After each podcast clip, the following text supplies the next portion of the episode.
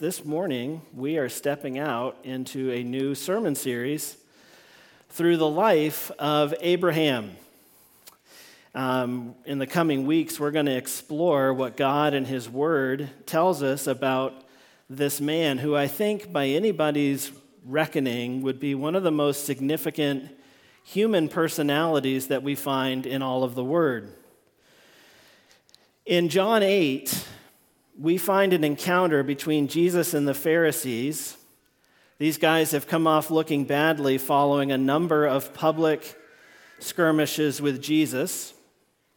However, at this point in John chapter 8, they are really and truly just done messing around. They're done shadow boxing. Jesus uh, had this habit of responding to their questions with veiled language that had meaning for people who had ears to hear, but not for those who didn't.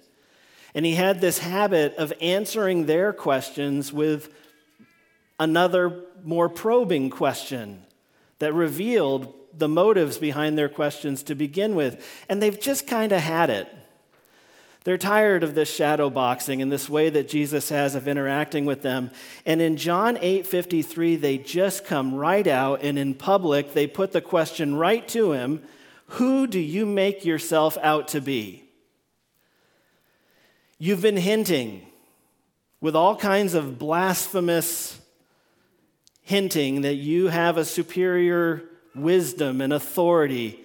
You have these claims even to divinity and they're just tired of it and they just come right out and they say to Jesus, Who exactly do you think you are? say it. And Jesus, for his part, who so often spoke with veiled language that held meaning, again, just for those who had ears to hear, and who had this habit of at, responding to questions with questions, in this instant, he answers them in about as direct clear, and forthright a way as anyone could have hoped for. Harkening back to an earlier part of their exchange in chapter 8, when the Pharisees had stated proudly that they were offspring of Abraham, Jesus said, Truly, truly, I say to you, before Abraham was, I am. Wow. Guys, he is not hiding from anything in this answer. I am is the name that God spoke out of the burning bush to Moses when he asked, What's your name? What shall I tell the people to call you? I am. Jesus said, Before ever Abraham was, before this whole tradition of faith began, I am. That's the name of God. And in making this statement, Jesus was claiming in a clear, unambiguous way that he was God. He is the God who spoke the world into being out of nothing.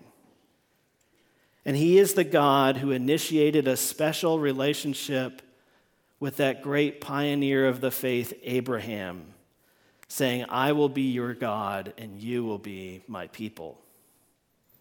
Now, there is a whole world of truths that we could explore surrounding this incredible statement that Jesus made.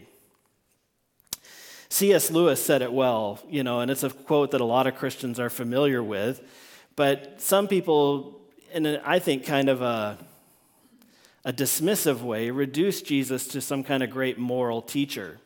But C.S. Lewis said that's the only options available to you is that he was a liar, or he was a lunatic, or he was precisely who he said he was.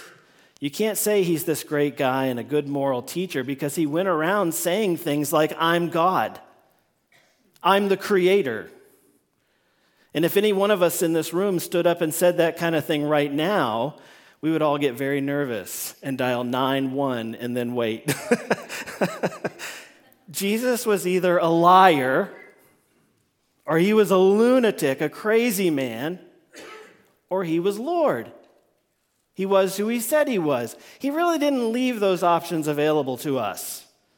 And if he is who he said he was, then you have to reckon with his claims, his claims on your life and mine. There's a lot we could talk about surrounding this incredible statement. But what we are going to talk about is possibly one of the smaller, more insignificant parts of this sentence, because that's how I roll. no, not really. We're going to get to some important truths here in a bit.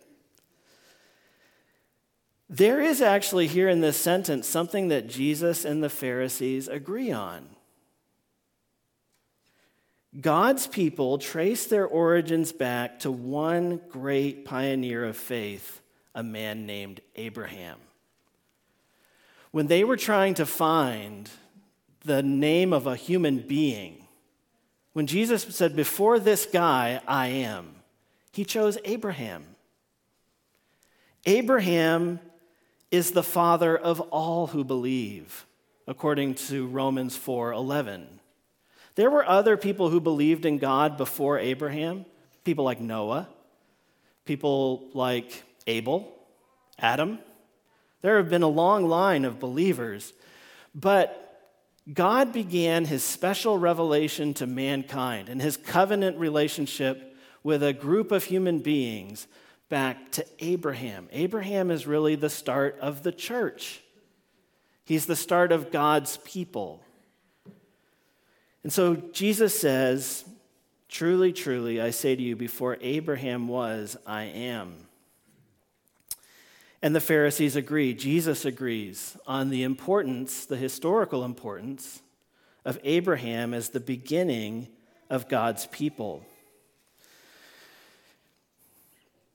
Abraham, in the biblical account, of course, was not the first, but Abraham was the first who God drew into this special covenantal relationship in this way.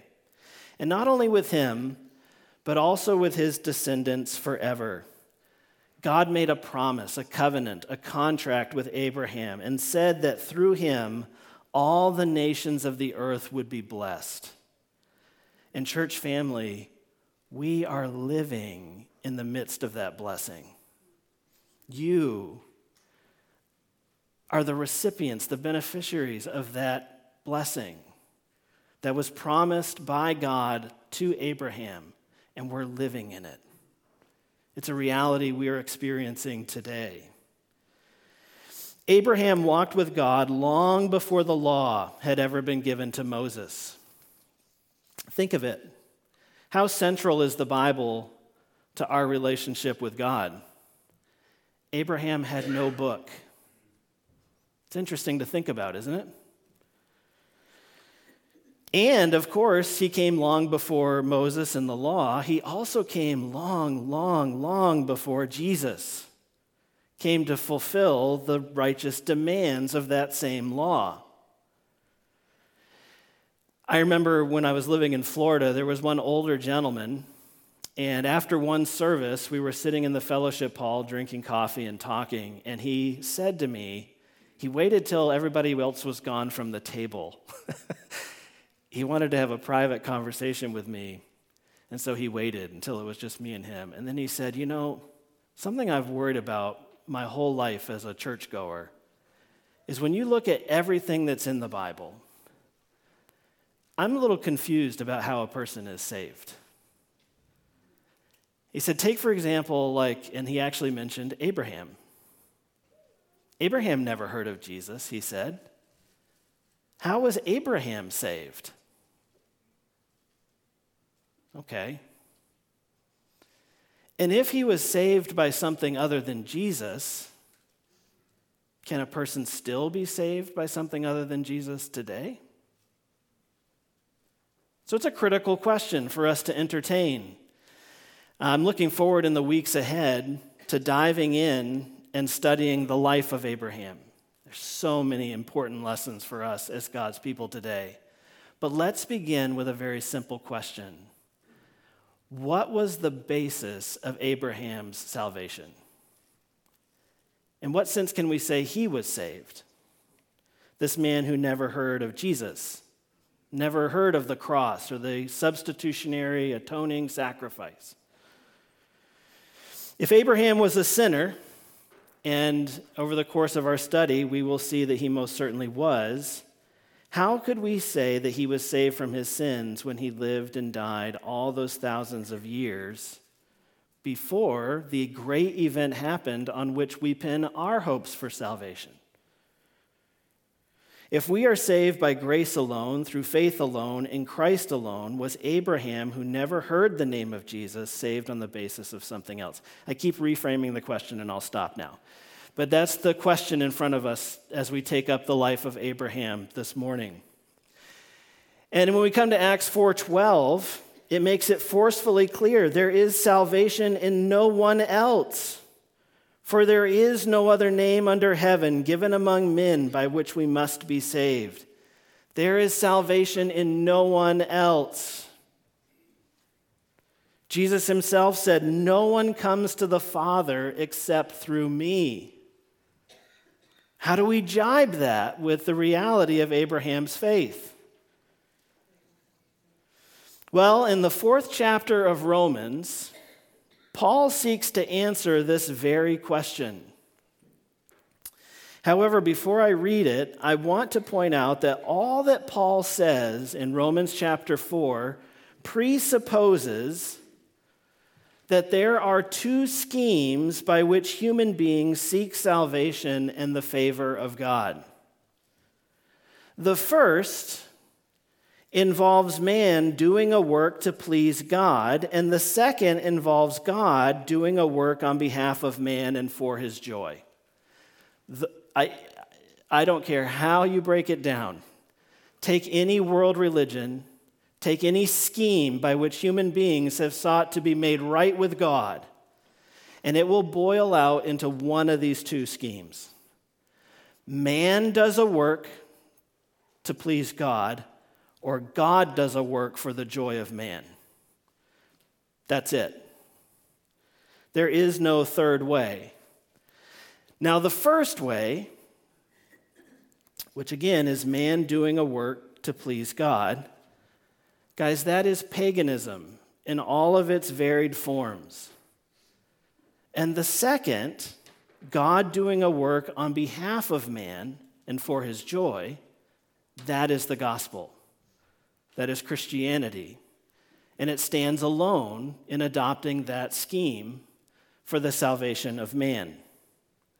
Now, according to the first scheme, God is portrayed as being as a being who must be sacrificed to, appeased, placated. You must prove yourself worthy to him by meeting his righteous demands and by making sacrifices of various sorts. And the greater the sacrifice, the greater God would be in your debt. And the reason why my friend, sitting there over a cup of coffee all those years ago, was confused, and I appreciated that man's tender-hearted honesty, is when he reads the Old Testament accounts, he sees the necessity of sacrifice. He sees Abraham building an altar and sacrificing animals and things like that. And he wonders and he wonders, wonders, wonders is there some other way? And if so, this is really the terrifying question have I missed it? Did I miss it? So that's the first scheme. The second scheme is the gospel, which says that salvation is a free gift given to unworthy sinners through grace and by faith. So the question at the heart of Romans 4 is this, and I say it for the last time. This will be the last time I reframe the question. Can it be said that Abraham was saved by Jesus? Or was Abraham saved by his works apart from what Jesus did? Now, it's a fairly long section of scripture, and whenever I get read to, I tend to fall asleep. So I don't know if you have to doodle, have, what do you have to do? I'm going to go ahead and read the entirety of Romans chapter 4. I don't normally read sections of scripture this long on Sunday mornings, but I'm going to read it all. Do your best to hang in there. Paul writes this what then shall we say was gained by Abraham, our forefather, according to the flesh? For if Abraham was justified by works, he has something to boast about, but not before God. For what does the scripture say? Abraham believed God, and it was counted to him as righteousness. Now, to the one who works, his wages are not counted as a gift, but as his due. And to the one who does not work, but believes in him who justifies the ungodly, his faith is counted as righteousness. Just as David also speaks of the blessing of the one to whom God counts righteousness apart from works. Blessed are those whose lawless deeds are forgiven, whose sins are covered. Blessed is the man against whom the Lord will not count his sin. Is this blessing then only for the circumcised or also for the uncircumcised? For we say that faith was counted to Abraham as righteousness. How then was it counted to him? Was it before or after he had been circumcised? It was not after, but before he was circumcised. He received the sign of circumcision as a seal of the righteousness that he had by faith while he was still uncircumcised. The purpose was to make him the father of all who believe without being circumcised so that righteousness would be counted to them as well, and to make him the father of the circumcised who are not merely circumcised, but who also walk in the footsteps of the faith that our father Abraham had before he was circumcised. For the promise to Abraham and his offspring that he would be heir of the world did not come through the law, but through the righteousness of faith.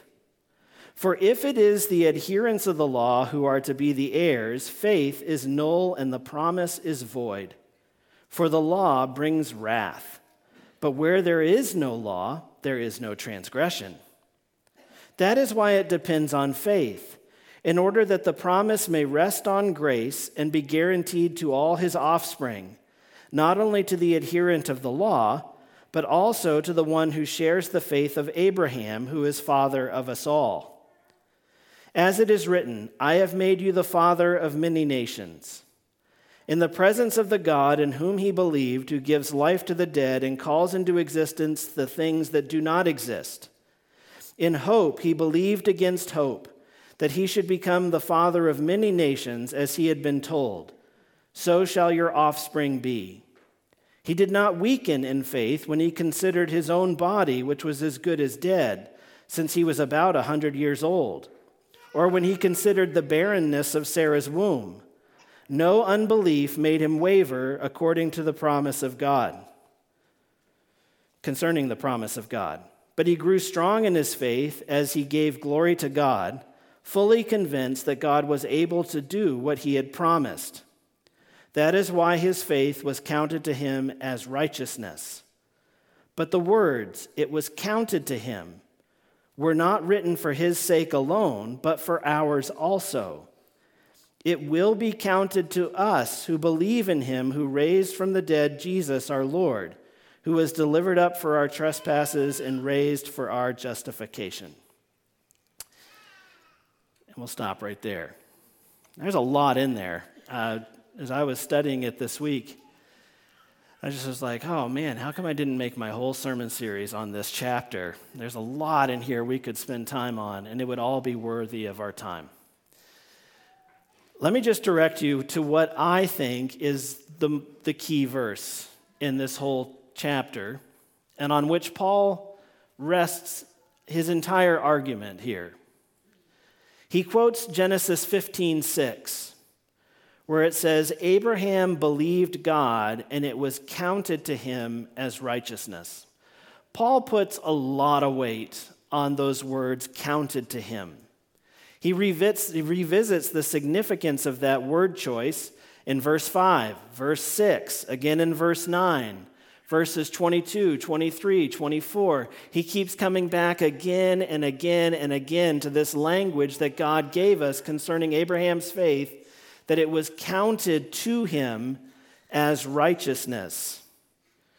In fact, he begins and ends this portion of his letter by drawing our attention to it, and he reminds us of it there in the middle as well. And what it means to say that his belief in God was counted as righteousness is that Abraham was not righteous in fact. Abraham was not righteous. He had faith that was counted to him as righteousness. Does that sound familiar? That sounds like the gospel. Do any of us claim right standing before God the Father because of our own righteousness? No. But your faith in Jesus is counted to you as righteousness. That's the basis of our hope. And Paul makes the argument that the basis of Abraham's hope was the same. He is saved by grace, not works. He is saved by the sacrifice of Jesus, some way, somehow, not any sacrifices he offered.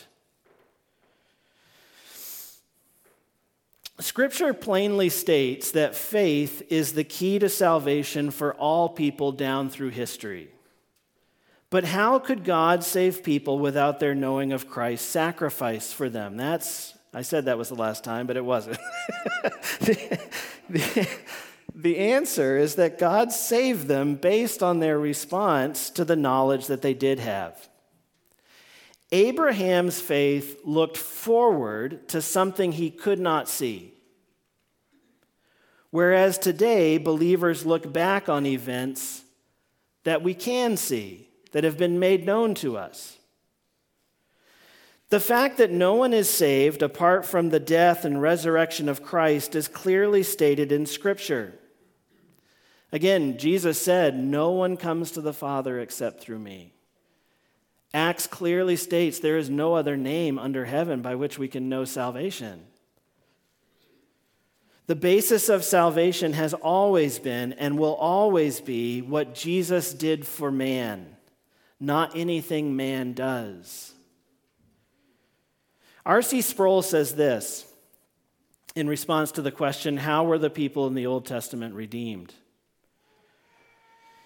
How could they possibly be redeemed when the Bible tells us that the blood of bulls and goats, all the trappings of the Old Testament sacrificial system, could not in and of themselves saved, save? Well, Paul in his epistle to the Romans, this is R.C. Sproul saying this, uses Abraham as an example of people in the Old Testament who were saved not by obeying the works of the law, not through the rites and rituals and the sacrifices of the liturgy of Israel, but Abraham was justified by faith. Well, how could that be? What did he have faith in exactly? Never heard of Jesus. Well, Sproul goes on, well, the basis of Abraham's salvation was the work of Jesus Christ. Abraham was saved exactly the same way we are saved with one significant difference. Abraham's faith was in a promise that was not yet fulfilled. Our faith is in the promise that has been fulfilled.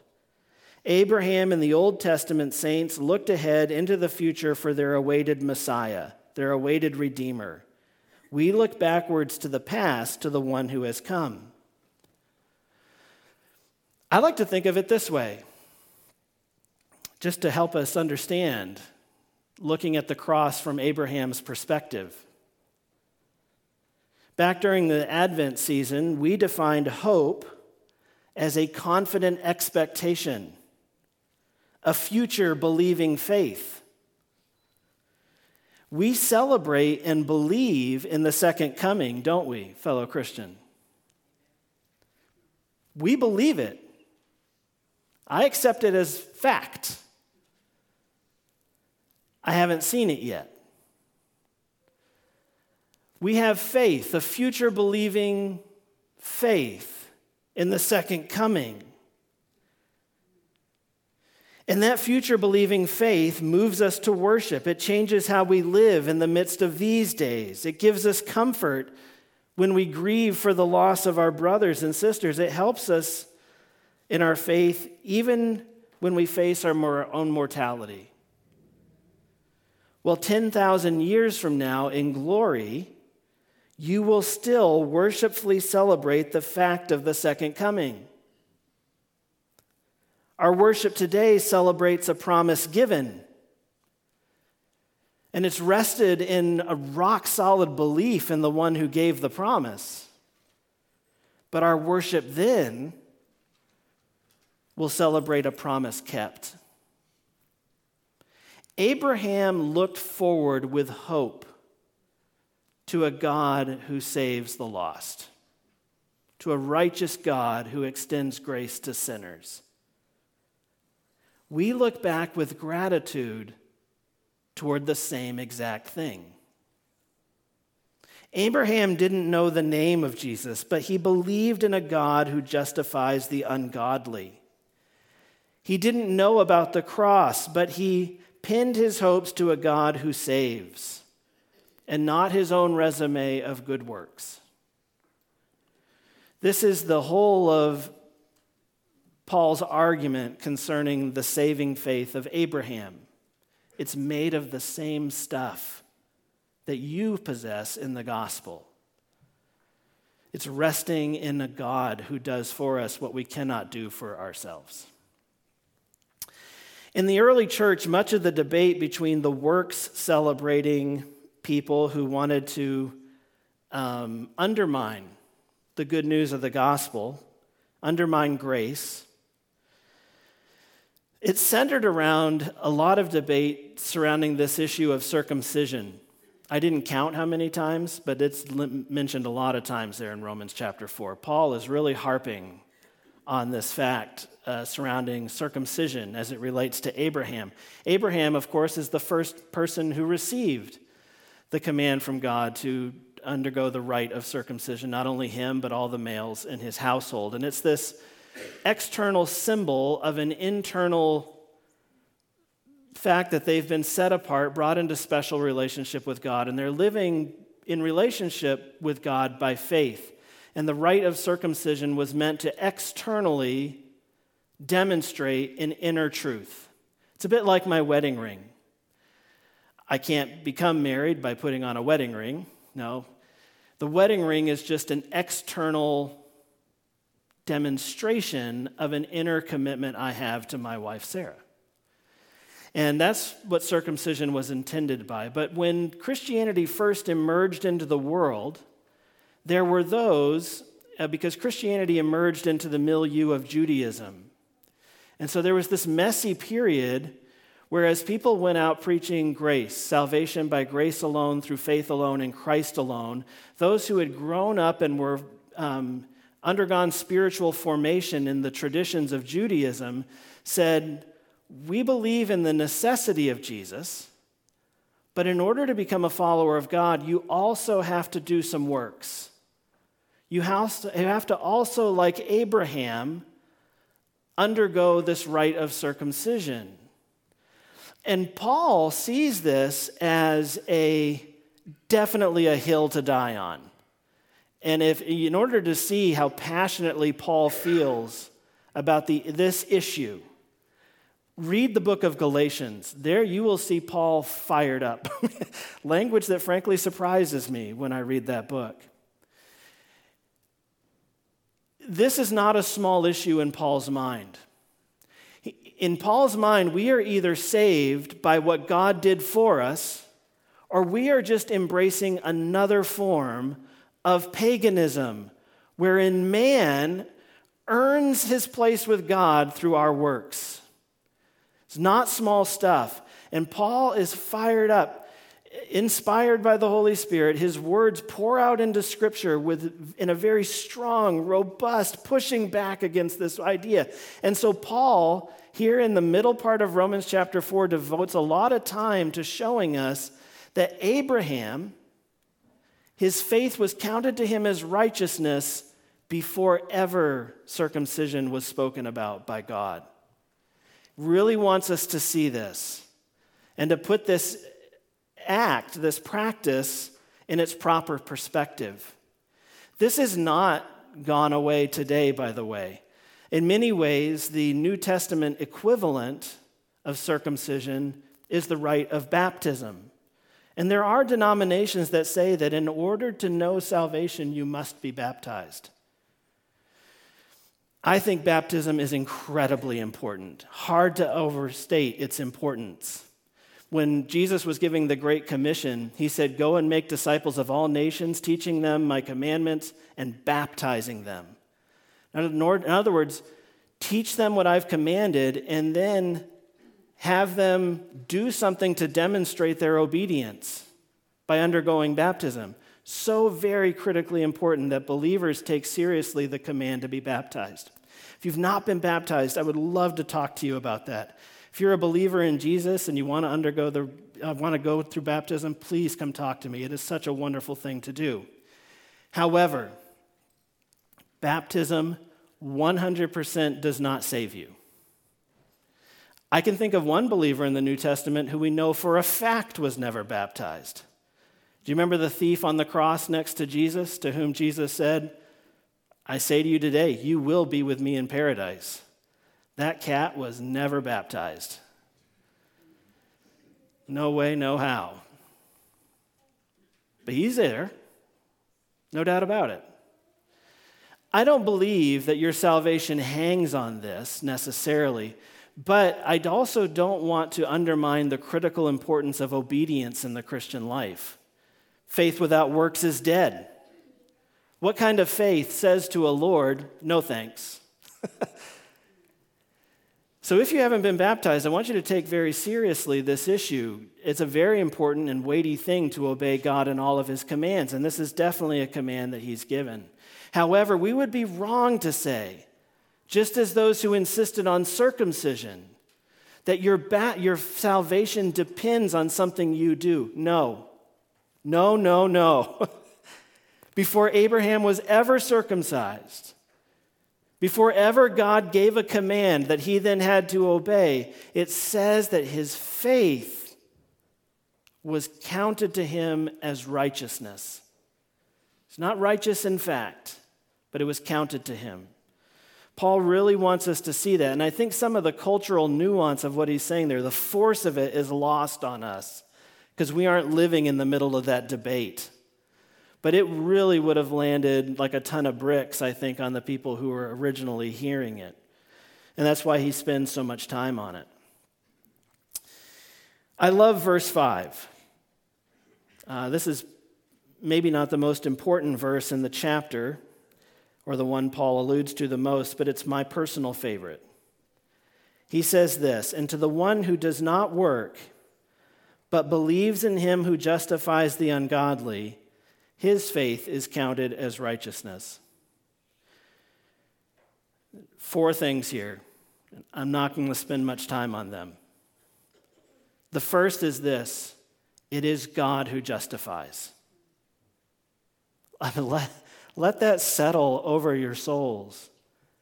God is the one who does the work. Believes in him who justifies the ungodly.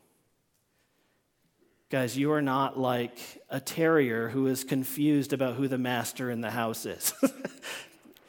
uh, you know, those little yippy dogs who thinks they're in charge of protecting the whole household and they bark and bite at everything. I love going in a house where the dog is just calmly laying there, like, if they think it's okay for you to be here, it is.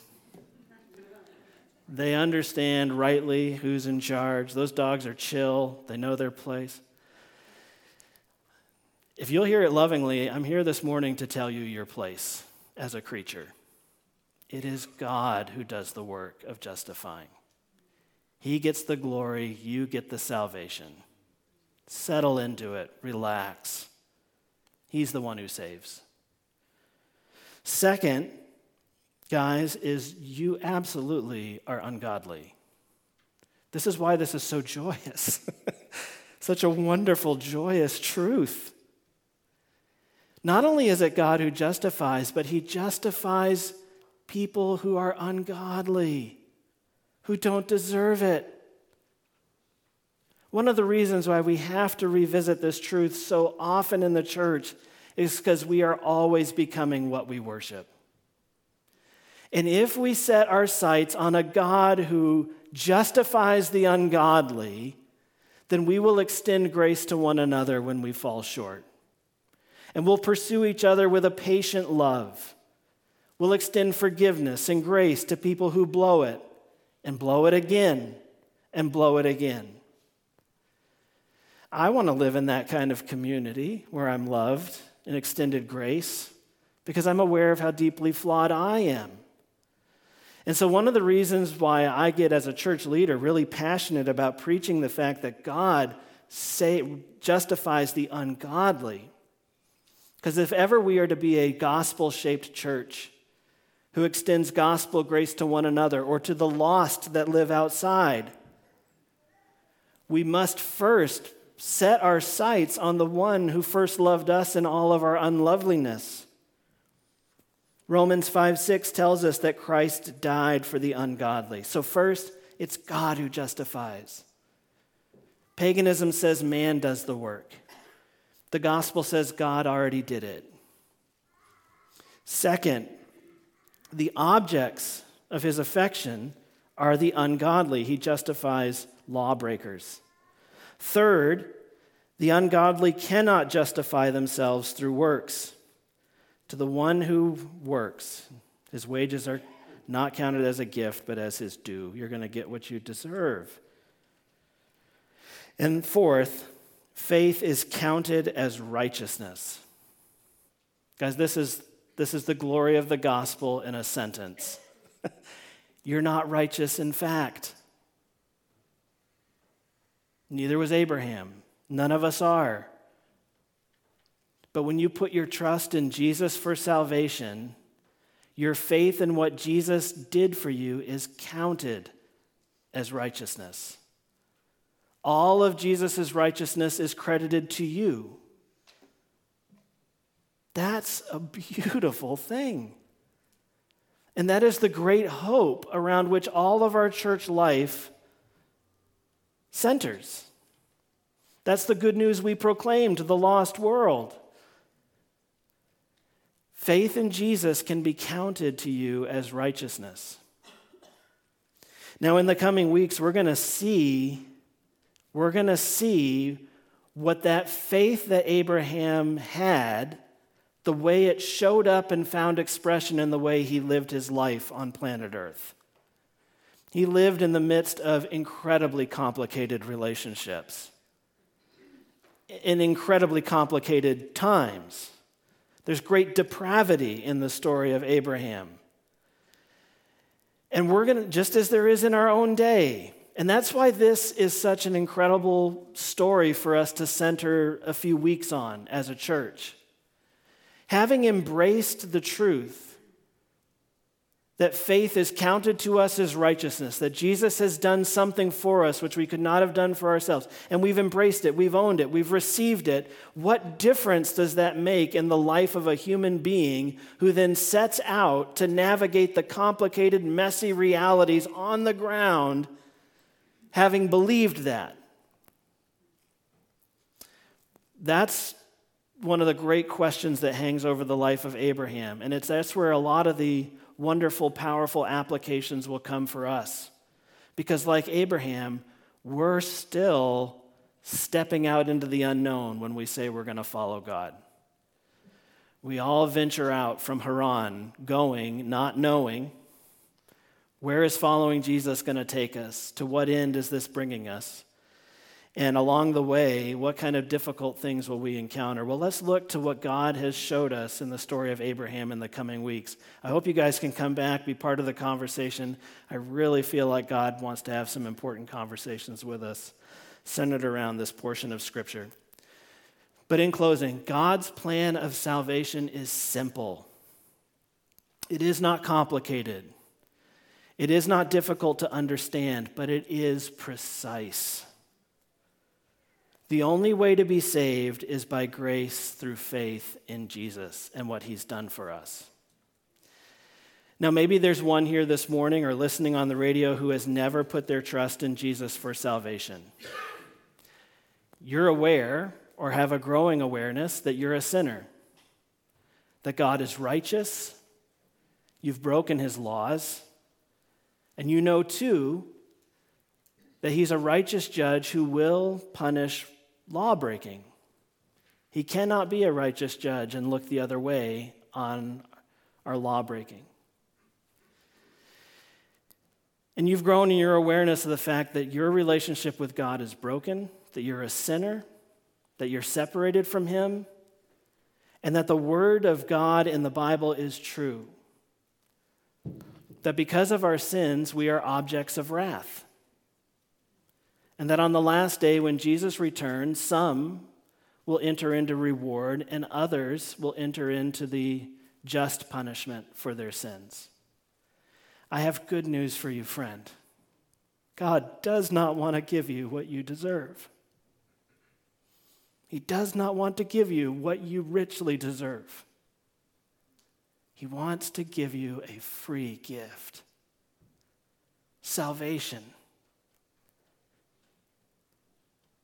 And that not because of anything you've done, but because He is good. Guys, He is oh so good. So if that's you this morning, if you've come to see and believe the beautiful truth that Jesus died for your sins, and you want to embrace, you want to receive that free gift, I'm going to pray a very simple prayer in closing. I'm not going to ask you to come forward or even raise your hands or anything, but if you pray this prayer with me, then you receive that free gift of salvation. If you've already put your trust in Jesus, I just would invite you to pray for anybody who might be in this moment wondering about whether they should take that step and become a Jesus follower themselves. This is the prayer I would pray if I were you. Dear Heavenly Father, I know it's not important in this moment that I get my words just exactly right. You are the God who looks beyond our words to the heart that offers them. God, you know, you know, you know all things. But Father, I know that I am a sinner. That I, my sin has cut me off from you. God, that because of my sin, I am deserving of punishment. But God, I believe you in your word amazingly. You say that although the wages of sin is death, the free gift on offer from you is eternal life in Christ Jesus. And Father, I receive that gift. Like Abraham, God, I believe that you are a God who justifies the ungodly. And that's who I am. I believe that's who you are. I believe that Jesus died for my sins. And I believe that on the cross, all of my sins were transferred to Jesus. Your wrath was poured out on him. And that all of his righteousness is now credited to me by faith. Father, I ask for your help to walk now as a new believer in Jesus. Father, I pray that you'd give me the indwelling of the Holy Spirit, and through that Spirit, a radical new capacity to follow you and obey you in the midst of these days. Father, help me to live rightly, to make you visible through my obedience. And Father, I thank you for this free gift. In Jesus' name, amen. Now, if that was you this morning, that's yours. You're saved. I just ask, don't keep it a secret. Uh, tell me, tell somebody else, tell another believer. If you talk to me, I'd love to tell you about some next steps you might take as a new follower in Jesus.